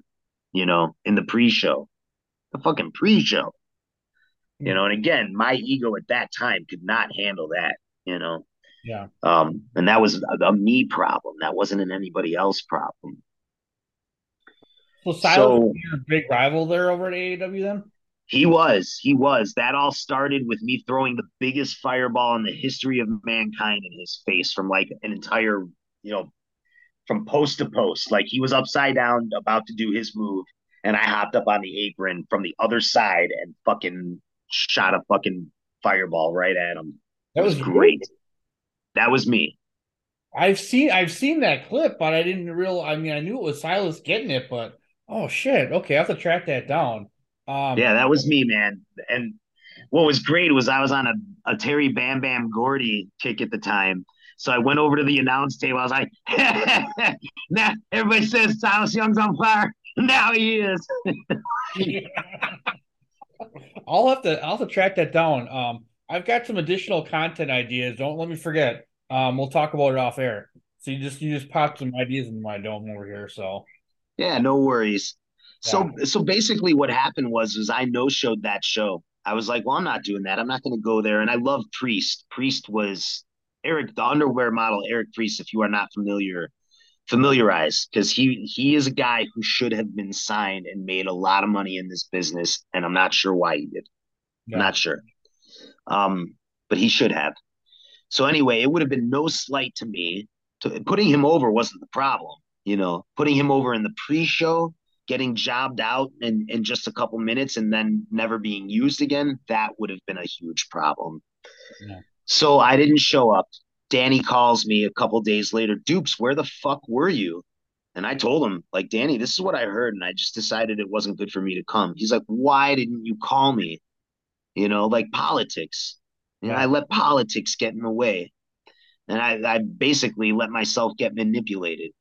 So I told him what was going on, and he goes, Why the fuck would you listen to him? He was like, He's a stooge. Like, dude, like, I would have never done that to you. You should have shown up. And now I can't, you know, like, if I get you back in the door, it'll be like a year from now. And I did come back for a show or two um, to wrestle Silas again. Um, and those matches were good. Um, there was nothing, you know, they were good. But I think overall, Danny and I, my relationship with him was just kind of soured. And um, it didn't help that I asked Jim if he wanted to come get high with me in my car one day, you know, like right before one of my matches. yeah. Pot got in a lot, got me in a lot of trouble too over the years. Well, Silas is back in AEW right now, so we'll just throw that out there. So just throwing that out through the universe. So Well, Jason Dukes will not be making an appearance in AAW ever, I don't think, because Danny's got too much talent to have some old schmuck like me get in there and um, muff, muddle his product up. Like he's got a great product, and uh, he should be super proud of what he's accomplished. I am not bitter. There was a time where I was bitter, and I was like, God damn it, you know, I should still be a part of that. But again, my perspective has changed, and it's like, no, I, I shot myself in the foot. I did things to hurt myself. And uh, you know, as as I told you guys earlier, I had to do everything perfect in order to make it because I'm five foot eight, because I didn't have your typical mold as a wrestler, you know, for so many different reasons. I had to do things like perfectly. But you know, as good as I am and as I was, I just was not good enough to overcome everything I needed to personally overcome in order to make it. So, um, and I think to say it any other way is disrespectful for the people that um, did overcome their own personal obstacles, whatever they were, because we all face them. You know, you talk to any of the guys that have made it, they'll all tell you there were point points in time where they questioned if they were going to. They questioned, you know, if this was for them, you know, if they were really going to make it, you know, and they persevered through that. They were able to overcome overcome those obstacles, whatever they were, you know. And I I put it like this: if I was that great, you know, my mouth wouldn't have been able to get me in trouble because I'd have been too valuable to the company. Nobody would have wanted to fire me no matter how big my mouth was because I was making them tons of money. That wasn't the case, right? Um, you know, if so the reality of why one doesn't make it or does, you know, it's a lot different depending on your perspective. But I think anybody who attempts it seriously and doesn't quite get there just needs to be honest with themselves and say, hey, you know, I just wasn't good enough. Even if it's an injury, that's the other thing that really pisses me off about sports in general. You, you ever come across these guys who are like, yeah, I'd have been a big time football player if it wasn't for my trick knee. you know what I'm saying? Like, yeah, you know, I had my I had broke my arm when I was a freshman, you know, and my mother wouldn't let me play anymore. Otherwise, I'd have been a big football star, a big baseball star. It's mm-hmm. always the what if guys. You know what I'm talking about? Yeah. And uh, I think that's just, you know, even if you're in a, you know, even if you are really good and that injury got in your way, you know, if you were that great, you know, you'd overcome it not everybody's that great that they can overcome a serious injury or they can overcome whatever they need to overcome. That's kind of the point of the whole that whole rant. Right. You see where I'm coming from? Yeah. Yeah, I'm picking up it just kids like to say. Yeah, it, it's just I, I think it's disrespectful to say I could have made it if. Nah, you just you didn't make it. You weren't good enough. And it's disrespectful to the people that were good enough to say that you were good enough if only if, you know. That that's kind of my position on it. Yeah. Am I well, just an asshole? No. Well, not. I mean, yes, but not in this instance. See, so, I, all right. I do kind of sit on the fence a little bit with your statement because, yeah, you, you didn't you didn't make maybe make it as high as you wanted, but you still made a 28 fucking year run out of it. That's not nothing. No, it's not nothing, but you know, at the end of the day, when you're talking about a quote unquote career, right? You know, I define a career is a almost lifelong way of making money, right? Like this is your craft, this is your career. Um, I made good money wrestling for a few years. I had I had four really really good years wrestling, like really good years. Mm-hmm. Um, years that most indie guys would die for, honestly. Mm-hmm. Um, but at the end of the day, I didn't make enough money to retire on. I didn't make enough money to um, do nothing but wrestle, right, for the rest of my life. I had, again, I had those four years where that's all that I did.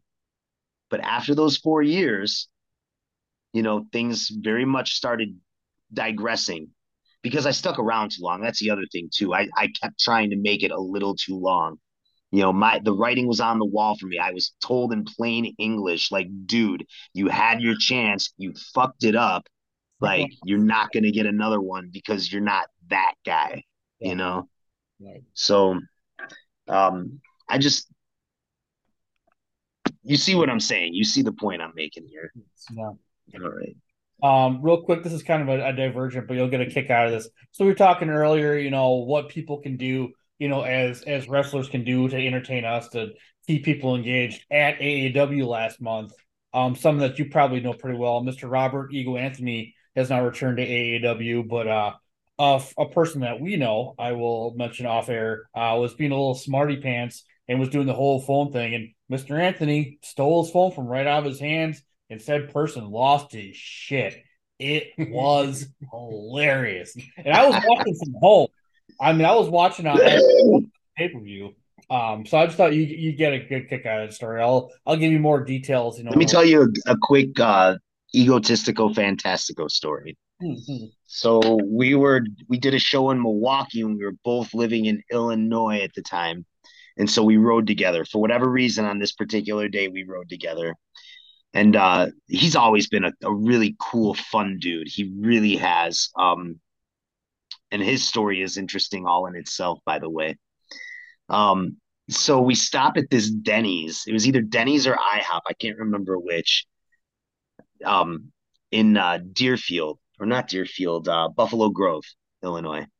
And we sit down, and as we're coming in, we see these cute chicks, right? And he's like, and he, I'm married at the time, and he's like young and good looking and you know full of semen that he wants to like unleash on the world so um so we he's like come on dukes you're gonna be my wingman you're i'm gonna go talk to these girls and i'm like dude like i'm married i got kids like i don't need to be your wingman he's like you're gonna be my fucking wingman so like we walk over there he's like hey ladies how's it going and uh I'm Robert. This is Jason. How are you guys doing? They introduce themselves. You know, he's like, "Can we sit down?" They're like, "Sure." He's like, "So, uh, what are you fancy meeting you here?" Like, like essentially just starts probing them a little bit, and it got real fucking funny, real fucking fast. So, like at one point, he asked them, like, "So, what college do you go to?" Like they said they were in college. He's like, "Really? Where do you go?"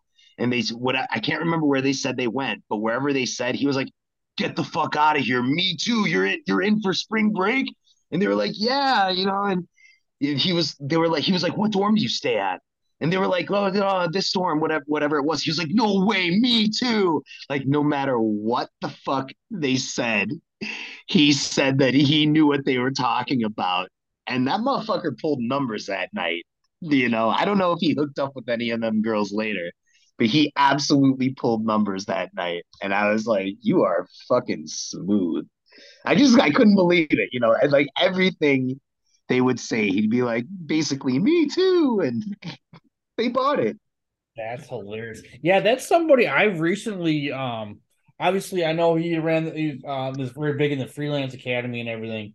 Um, and now he's back at AAW, so I know he's got a podcast. I gotta kind of dig into his history, but um, speaking of AAW alums, and a, a name you mentioned, uh, Mr. Tyler Black, uh, now known as, as Seth Rollins, um, obviously probably one of the top five best wrestlers in the world right now. Um, but I've always said that I, I am a big Seth Rollins fan because he's obviously given back so much to our yeah. to your scene and you know us as fans. I mean, his academy. I mean, and he's busting out students out of that academy like crazy. Um, and he's there a lot. Um, is there anybody else you know that you can really think of that's re- I mean really kind of reached the pinnacle that high that's given back that much, um, like he has? You know, if you were gonna like really pin me down, he's kind of the one. You know, like I I was never super close to him. You know, we knew each other, we worked with each other a few times um, you know, for for very a, a few various promotions. Um, but I'm always hearing stories about you know him getting tickets for people and doing favors for people you know with special needs and stuff like that i think he's probably the one the other one that comes to mind believe it or not is adam pearce um, okay. AP is uh, a Chicago guy, a guy that I came up with back in the day at PWI. Um, he actually started at the school about a year after I did. Um, you know, and from what I understand, I, I don't talk to him very much at all ever. Maybe just once, you know, a little blip here and there online. Um, but but not you know like I don't have his number or anything like that. Although some of us that were really close to him do. I mean, he still talks to people. I know for sure. Yeah. Um, and my understanding is that he does a lot of giving back as well. Um, and I'm I'm sure there are others. I am 100% sure there are others, but um, those two definitely stand out in my mind. Yeah, I mean Seth. I mean, listen, I just need very turn like every Black and Brave um, student I've ever talked to. Just, I mean, thinks the world of him. Um, yeah, and some people I'm pretty close with. So, um, and I, I know it's getting late here, Jason. Um, we're definitely gonna have to do a part two and probably a part three because I mean I've got sixteen thousand more questions. I'm sure Josh has sixteen thousand more questions. um, well, one person I do want to ask about, um, well, while I'm thinking about it is, you know, obviously we do a Ring of Honor retro podcast, you know, back 2013, and a person that's on there a lot right now is Jimmy Jacobs and Steve Corino. Um, I always say Jimmy Jacobs. If there's one person that's a wrestling fucking genius, it's Jimmy Jacobs. Uh, but what are your thoughts on Jimmy Jacobs and or Steve Corino? So um, both of them are just, man, ahead of their time in so many ways. And and Corino was just a throwback and just one of the great minds of of the era. And even now, you know, like he's just a smart dude. But I have only met Corino in passing a couple times, believe it or not. He's one of those few dudes that just never had a match with him. Yeah, had a match with everybody, it seemed like, but not him. Um, Jimmy Jacobs, on the other hand, uh, I spent plenty of time with, um, worked shows with him. Um, and yeah, I mean, here's a guy who used to come out with this big, huge top hat, and his character was kind of party, and it was kind of a go nowhere type of deal. Yeah. It's not that it didn't get over though. He was making that work as best he could, right? But the idea of what he was doing at that time was kind of, you know, yeah, whatever. You know, ah, he's got some talent. At least that's cool, right? Yeah. Then when he really found himself, um, you know, it was just all, but that was all him. That was all him deciding, all right, I'm going to ditch this big ass hat and this party persona and I'm going to do something different and knowing when to do that. So that in itself, understanding when to stop what you're doing and to do something different, that's hard for guys. And he did it at a very young age. Um, and he's just, he has managed to make a living at pro wrestling, you know, because more than anything for his brain. You know, it, it's just not you can't even deny it.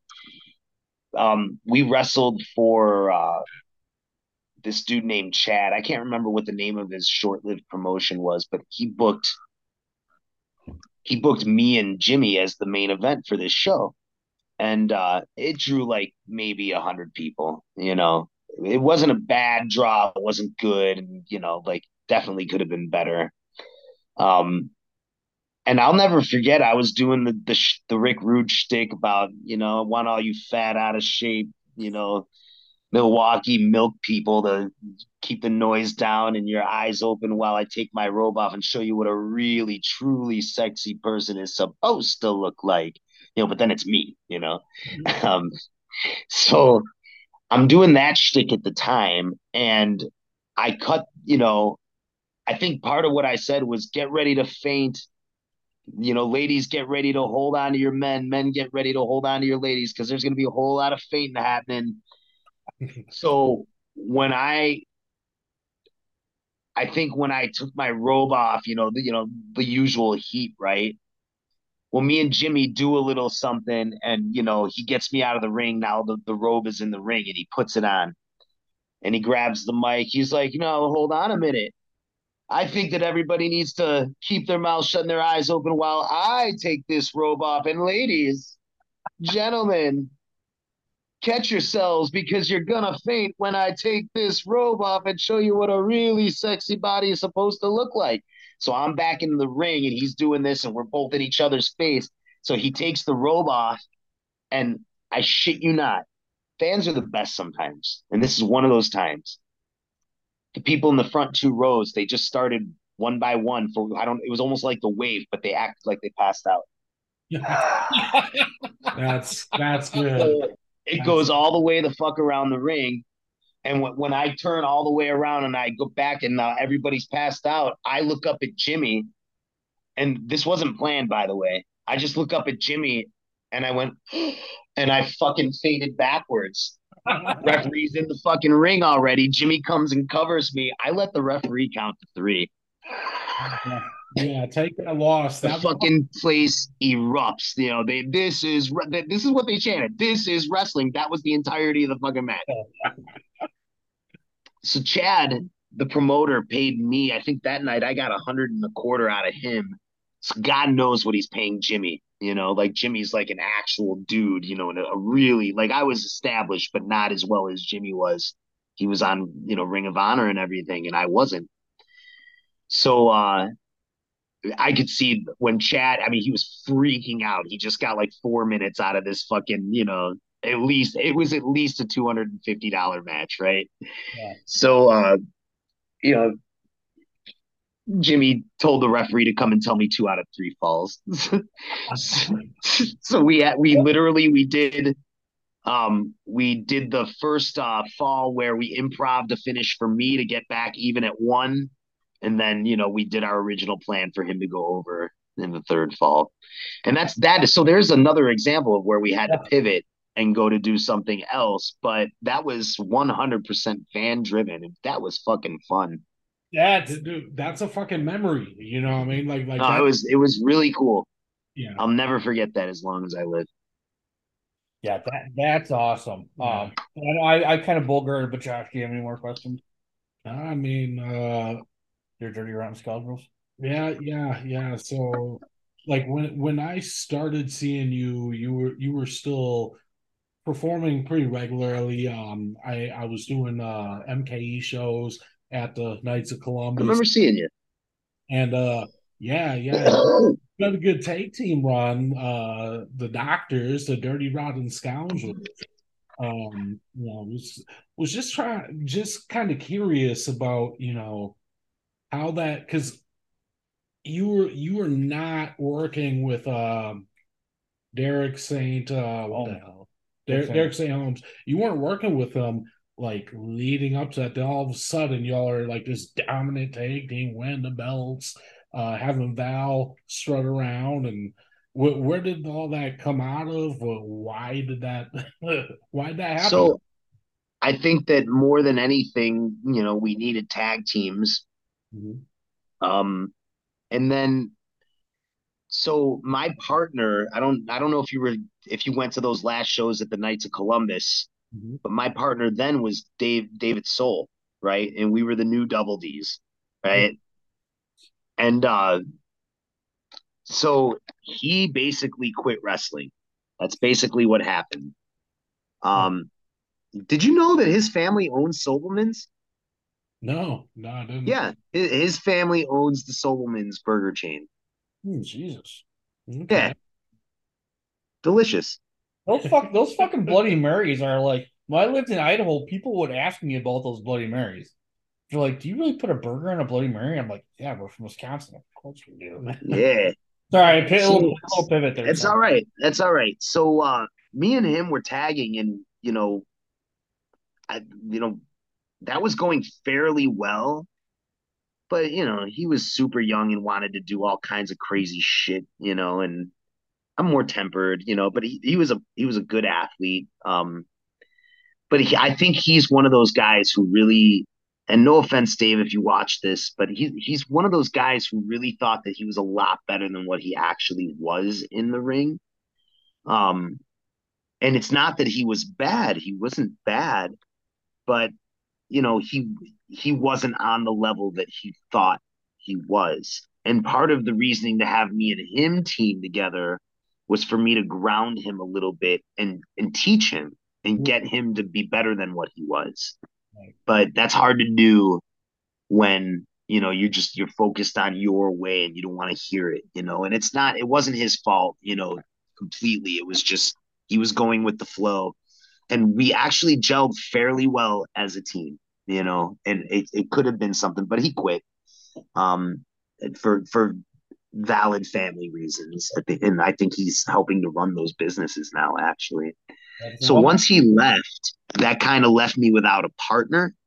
Um, I was kind of in the in the space of, um, you know, here I am. I'm kind of a baby face, and you know, what do we do? And you know, Silas was that was Silas's promotion, and uh, you know, one of my one of my, you know, to this day, you know, if he needed anything from me, I would help him as best as I could because when I was in a real bad way, um, and returning from the South when I was getting divorced, he, you know, he, him and Val really helped me out. I'll never forget it. So, um, anywho, uh, you know, he, he was using me and he didn't know what to do. So he, I think it was him that had the idea of what about you and Derek as a tag team? And me and Derek had teamed one other time for a company called uh, MAPW in Illinois years ago. For uh, uh, DDS was the guy that that ran that. Uh, God, Danny something. I don't. All these Dannys run together. Um, so the joke was is that me and Derek were the tag team that back then, and it was like a one off. And I don't remember why I did it, but it was probably just because I love Derek and I just wanted to fuck with him. That's all it was. I just wanted to fuck with him. Well, Derek, if you're familiar with his work, you know, he only has like, I don't know, eight moves. so I started the match and proceeded to do all eight of his moves. and then tagged him in. He's like, Well, what the fuck am I supposed to do so like he, he would grab the guy by the back of the head and do like the double knees up to the face or whatever. So I did that, you know, like uh, anything that I knew he did, I did before I tagged him in. Awesome. And he's like, "You son of a motherless goat." so, uh, you know, so that had been years ago, and he forgave me, and we gelled as a very nice tag team. But we will never ever, uh, we should have never tried the spike pile driver. That's all I'll say about that. Were you there for that? I, w- I was there for the last, I'd say, year and a half. The spike pile driver on Kurt that uh the the mistimed spike pile driver. Like I say, the last year and a half of MKE shows, I was at all of them. I was yeah, man, that was embarrassing. Very disappointed when MKE stopped being, um, and that caused me to have to bridge out and check out other local promotions. But uh, but yeah, I was there for the for the uh, the spike mm. pile driver. I, I just thought that was kind of crazy because that was kind of no, out of nowhere, and like I said, you guys kind of blew up for a little bit. You were you were a big deal there towards the end of MKE. Yeah, and no, we were we were a good team. We knew how to get heat. We understood what make. See, that's the thing that people don't understand, man. Like when it comes to tag team wrestling, that's my specialty. You know, I was a really good singles wrestler, great tag teams. Like I, my partners were amazing, amazing. You know, I had Frankie DeFalco as a tag team partner. I had the Skull Crusher, Rasche Brown as a tag team partner. Um, and the list does go on. And when you got two guys like me and Derek who understand the basic psychological principles of what makes a fan tick, well, now you've got the makings of a good heel team because, you know, the rules are simple. You know, if I've got one of the good guys in the ring and the referee is with the other good guy distracted, well, now me and the other bad guy need to both be punching and kicking the living daylights out of the one good guy while the referee isn't looking and that will get a bigger reaction from you guys than seeing while the referee's back is turned, seeing some elongated spot that ends with a big drop kick or something. You know what I'm saying?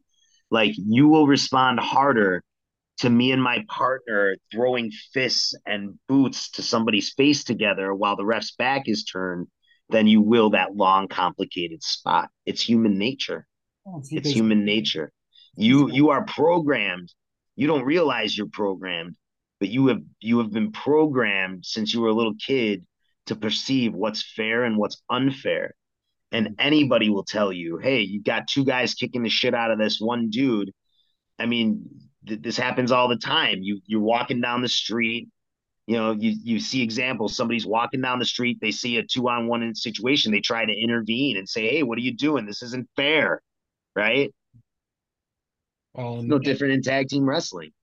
And then in in your team's instance, you also have Val, who's there distracted in the ref, while both of you guys are kicking the shit out of their guy. Hmm. Like you, correct, you, and that's also a lost art. There aren't very many managers left anymore because most people don't understand how to use a manager. You know, there are rules there's got to be purpose behind it. And I think that's what me and Derek really understood collectively purpose behind everything that we did. No wasted movement, no wasted opportunities to cheat, you know, yeah. like nothing. Would you tell me, you like seeing it when the referee's back is turned and the, the heels are doing nothing about that? Do you enjoy that? Does that entertain you? It's a wasted opportunity. It is a wasted fucking opportunity. And, you know, it's just things like that that get people to just suspend disbelief or not. You see what I'm saying? So again, it all goes back to the job being different and getting you to suspend disbelief and to emotionally commit to the match that I'm in. You know, that's my goal. Um, and that was me and Derek's goal, you know, specifically as a team. Dirty Rotten Scoundrels, you know, was just an idea of, hey, what happens when you just put two pure heels together? Yeah. Just there's there's no really rhyme or reason behind it. Mm-hmm. We're just two dirty, rotten fucking dudes. you know, we'll both do anything it takes to hate. right? I love the tagline, doctors for short. Um, doctors but, for short. But but but yeah, you uh you definitely you parlayed that going forward into your managerial career as well, where where you you definitely play that that heel role to a fucking T. You know, when your boys are in there fighting, you, are always still needling at the crowd and making sure that uh that they're staying engaged. So. Yeah, man, and I think from the manager for that role, that what you just said is so important. Keeping the people watching engaged. And what it does, I think the, the purpose for the manager is if I can get you to look at me and my reactions and get you to look back at what just happened and question for a second, like, oh shit, you know, like it's just, I'm there to add to the atmosphere. Wow. I'm there to to get you to help. It's one more tool to help to get the fans to um suspend disbelief. So um you know, for me, like you see how animated I am around that ring, and that's all Bobby Heenan. I mean, Bobby, he, and that's primarily where I get my inspiration from when it comes to managerial stuff. He lived and died with every move that his his guys were in there making, right? At least he made you believe that. So, I mean, I get comments like, "Why you sweating so hard, Dukes? Why you sweating? Like you're pouring sweat." Well, I'm I'm pouring everything I have into the character and pouring everything I have into trying to convince you that I don't know who's going to win and that I'm just cheering for my guy and I'm going to help them do my guys do whatever it takes to win, right? Mm-hmm. And if I can convey that well enough, it's just one more thing to help you suspend your disbelief and enjoy your have a better experience as a fan. So that's what I'm there for as a manager is to just help it enhance the fans experience. Yeah. That's awesome. Um sorry. Oh go ahead. Yeah. Well um yeah this has been this has been awesome. I mean this is way more than i ever expected um thank you so much. We will definitely do this again if you'd like to. Um yeah just let me know anytime. I i so god knows i have no life. So I was telling Tom though, like uh ever since um day one for me going to these shows, you know, during intermissions, we go out and and you know, everybody be smoking out front. You from the first time I ever fucking met you, this is how this is how you've been with me since day one. Like you you're the asshole in the ring, or you're the asshole like uh we need to be during the show. Step outside and it's like, holy fuck, he's got a million things to tell you and, and just really genuinely good dude. So, you know, Thanks, man. I mean, I'm always just humbled that anybody gives a shit about me. You know, that's it's always humbling. I don't I don't view myself as anything overly special. I feel like I'm a talented dude, but you know, um, I just I it's always humbling when people tell me, "Hey, we enjoy what you do and we appreciate you know what you do." Um, so thank you for that. I that definitely means a lot to me. And thanks for having me on tonight. I I definitely appreciate that. Yeah, dude, this this is awesome. Said, I mean, it's, I mean, I, am gonna break down the fourth wall. I mean, obviously this is about two hours since we were recording, but I mean, we did go a good hour before we even hit the record button. So just to give the you know the high fivers and high flyers a little something, but we will definitely do this again. Um, but we literally have just scratched the surface. I mean, I've got so many goddamn questions it's not even funny. So, but thank you so much for your time, and we will see you. Uh, the 27th is at the latest. So, absolutely, we'll see you next week. All right, dude. See you later, bro. All right, guys. Have a great one. This has been a Visionaries Global Media production. Visionaries Global Media, envisioning excellence on a global scale.